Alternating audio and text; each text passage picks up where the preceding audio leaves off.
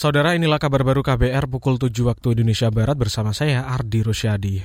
Kami sampaikan informasi yang pertama, Menteri Koordinator Bidang Kemaritiman dan Investasi Luhut Binsar Panjaitan menyebut kapasitas penerbangan internasional masih belum pulih seperti sebelum pandemi.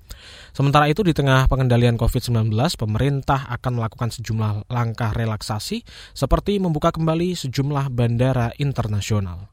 Untuk itu pemerintah akan melakukan langkah-langkah antara lain membuka bandara internasional di antara Yogyakarta, Medan, Makassar, eh, Pakanbaru, dan selain itu kebijakan visa akan terus direlaksasi mendekati aturan sebelum pandemi. Luhut menambahkan pemerintah juga akan memberikan relaksasi atau pelonggaran tes masuk pelaku perjalanan luar negeri atau PPLN yang masuk ke Indonesia. Dengan begitu, kata dia, jumlah penerbangan yang masuk ke Indonesia dapat meningkat tanpa menyebabkan penumpukan di bandara.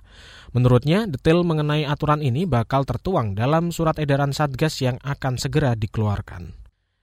Sementara itu kita ke wilayah Yogyakarta, kasus kejahatan jalanan yang dilakukan sekelompok remaja di bawah umur atau yang disebut dengan kelitih di Yogyakarta masih marak terjadi.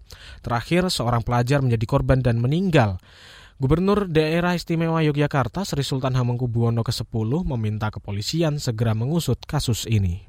Ya saya kira ya karena ini pelanggaran pidana ya saya kira dicari aja di diproses kalau saya anu aja itu sudah berlebih kalau itu gitu.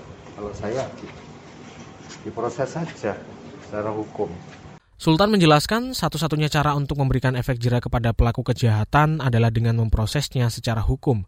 Soal hukuman yang diterima berat atau ringan, Sultan menyerahkan hal itu sepenuhnya kepada pihak berwajib. Kita ke berita internasional, saudara. Swedia berencana mulai memberikan dosis keempat vaksin COVID-19 bagi penduduk berusia 65 tahun ke atas sebagai penguat imun terhadap virus corona.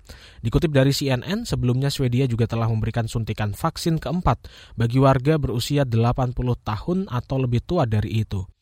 Swedia terus menggenjot program vaksinasi COVID-19 di tengah tren infeksi harian yang terus menurun. Negara di utara Eropa itu bahkan telah mencatat nol kasus COVID-19 harian sejak 19 Maret lalu. Tren kasus COVID-19 yang menurun pun membuat Swedia mencabut seluruh aturan pembatasan COVID-19 pada awal Maret lalu. Salah satunya soal pengetesan.